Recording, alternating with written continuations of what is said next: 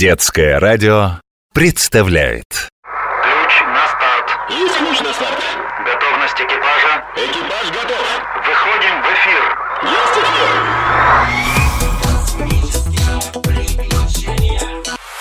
Космические приключения.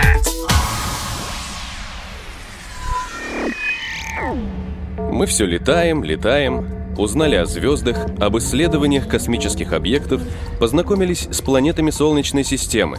А ведь вся Солнечная система – лишь малая часть нашей галактики, которую по-другому называют Млечный Путь. А почему он млечный? Он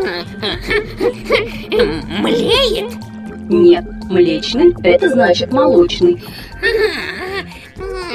Так он сделан из молока. Скорее, дайте мне скафандр. Можно я выйду в открытый космос поближе к этому невкусному м-м-м-м, пути? Нет, Робокот, просто он так называется. По древней легенде, богиня Гера кормила молоком младенца Геракла. Несколько капель пролились и превратились в Млечный Путь. Сплошное надувательство. Раз так, хотя бы покажите мне этот млечный путь. Смотри, вот она. Широкая светлая полоса, похожая на мерцающее облако. Это светится огромное количество звезд, которые находятся очень далеко от нас. Какая красота! А что это за темные пятна на молочном пути? Это облака космической пыли, которые тоже являются частью галактики. Вообще, галактикой называют систему из звезд, межзвездного газа и пыли. Все это удерживается силой гравитации. Как красиво переливаются звезды. Э, Сколько их? Сотни? Э, Тысячи? Гораздо больше. По подсчетам ученых, в нашей галактике несколько сотен миллиардов звезд.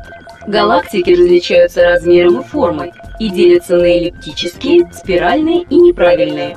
А наша галактика какая? Наша относится к типу спиральных. Она круглая и плоская, как блин, на котором будто нарисованы спиральные рукава. В настоящее время ученые насчитали четыре таких рукава, но изучать их очень трудно. В центре галактики находится большое количество пыли, которое поглощает свет и скрывает от нас галактическое строение. А существуют другие галактики? Да, конечно. М, Вдруг там есть планеты, похожие на Землю? Такая вероятность есть, но проверить ее современными методами пока нельзя. Не отчаивайся, кот. Совсем рядом с нами, по космическим меркам, конечно, есть около 40 галактик, крупных и не очень. Ближняя к нам галактика, туманность Андромеды, намного крупнее, чем Млечный Путь. Это тоже спиральная галактика. Если постараться, то ее можно увидеть на ночном небе невооруженным глазом. И первым это сделал персидский астроном по имени Ас-Суфи еще в X веке. Свое открытие он назвал «маленьким небесным облачком». Вероятно, средневековый звездочет даже не представлял себе, насколько это облачко огромно. Европейские ученые обратили внимание на туманность Андромеды лишь несколько столетий спустя. А на третьем месте, после туманности Андромеды и Млечного Пути, находится галактика в созвездии Треугольника. Все эти галактики входят в так называемую местную группу, а она, в свою очередь, в сверхскопление Девы. Надо же, галактики не существуют поодиночке. Группы у них, скопления. Скучно им одним, что ли? Скучно или нет, но они в самом деле входят в небольшие группы или целые скопления галактик, где их насчитывается многие тысячи. Если постараться, то можно вообразить и еще большее объединение галактик, цепочки из нескольких скоплений или гигантские плоские поля, усеянные галактическими системами. А как же они держатся друг за дружку? Почему не разлетаются в разные стороны? Галактикам помогают силы гравитации. Но есть очень крупные системы, где гравитация уже не справляется. Поэтому такие галактики постепенно расширяются. А вместе с ними расширяется и вся наша Вселенная. М, Кстати, а что тогда такое Вселенная?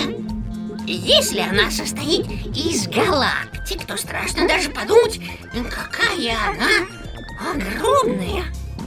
О Вселенной я расскажу тебе попозже. А сейчас посмотри еще раз на Млечный Путь.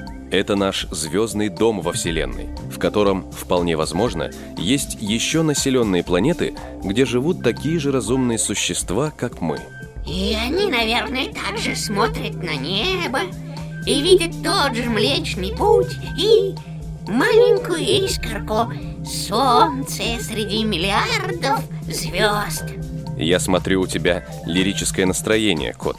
Однако пора занять свои места. Летим дальше, а потом я расскажу тебе о Вселенной. Есть, капитан.